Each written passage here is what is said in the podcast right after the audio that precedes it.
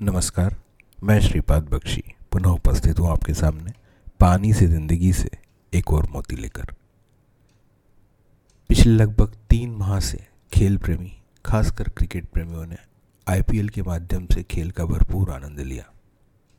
बहुत बड़ा वर्ग जो खेल की बारीकियों को न भी जानता हो, वो भी इससे जुड़ा, क्योंकि संपूर्ण प्रक्रिया को जिस प्रकार से बनाया गया है, उसमें मनोरंजन का तड़का लगा है, जो सभी को आकृष्ट करता है। पूरा टूर्नामेंट कृत्रिम रोशनी में खेला जाता है।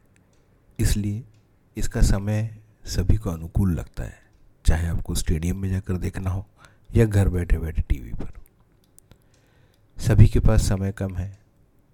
प्रत्येक टीम 20-20 ओवर खेलती है। रनों की बौछार होती है। मैच का निर्णय आता है और मैच की समाप्ति तक वह समय हो जाता है, जो आजकल साधारणतया लोगों का सोने का समय होता है। सारांश में सारी परिस्थितियाँ बिल्कुल अनुकूल सी लगती हैं। जिन लोगों ने पाँच दिवसीय टेस्ट मैच और बाद में पचास ओवर के वनडे मैच और अब इन बीस बीस ओवरों के मैच देखे हैं, वे महसूस करेंगे कि धीरे धीरे एक पारी में बनाए जाने रनों की संख्या भी तकरीबन उतनी ही है। मतलब कम समय में उतना ही मज़ा, उतना ही एंटरटेनमेंट क्योंकि अब ना तो इतना समय और संयम खिलाड़ियों में है और न दर्शकों में।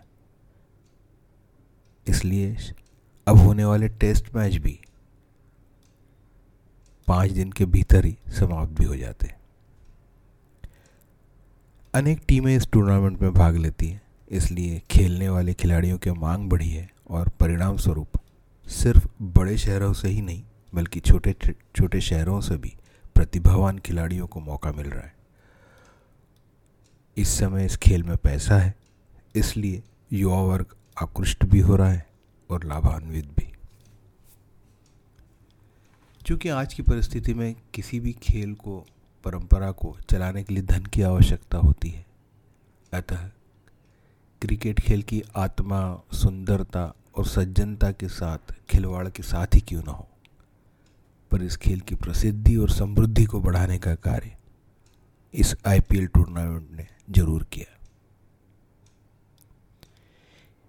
इसमें खेल के साथ मनोरंजन का बहुत बड़ा स्वार्थ जुड़ा है। इसलिए इस खेल को मध्य में रखते हुए विज्ञापन और खेल सामग्री आदि से जुड़ी संस्थान भी बहुत प्रधानता से सामने आए खेलों के परिणाम से जुआ खेलने का प्रचलन प्रारंभ से था, परंतु वह नियम सम्मत नहीं था। और इसलिए यदा कदा पुलिस द्वारा इस संबंध में कार्यवाही किए जाने के समाचार हम तक पहुँचते रहते परंतु शायद नियमों के लचीलेपन का दुरुपयोग करते हुए विभिन्न ऐप के माध्यम से, आधिकारिक रूप से आईपीएल के माध्यम से जुआ खेला जा रहा है और उसका प्रचार प्रसार किसी समय बहुत प्रसिद्ध रहे और सम्मानीय रहे खिलाड़ी कर रहे हैं, जो कि निश्चित रूप है खेतपूर्ण है। अब खेल के अतिरिक्त इस टूर्नामेंट से जुड़े कुछ तथ्य। बीसीसीआई द्वारा इस आईपीएल 2023 में सिर्फ़ मीडिया राइट से अड़तालीस हज़ार तीन सौ नब्बे करोड़ रुपए कमाए गए। ये कई राज्यों के वार्षिक बजट से भी अधिक है। आपको शायद जानकर खुशी, आश्चर्य और खेद की मिली जुली भावना आएगी कि चूँकि बीसीसीआई एक चैरिटेबल संस्था, यानी धर्मार्थ न्यास के रूप में रजिस्टर्ड है। जी हाँ चैरिटेबल संस्था। और उनके द्वारा आयोजित आईपीएल एक खेल को बढ़ावा देने वाला परोपकारी कार्य है। जी हाँ ये कमर्शियल एक्टिविटी नहीं है उनके हिसाब से। इसलिए संपूर्ण कमाई पर दिया जाने वाला टैक्स शून्य है।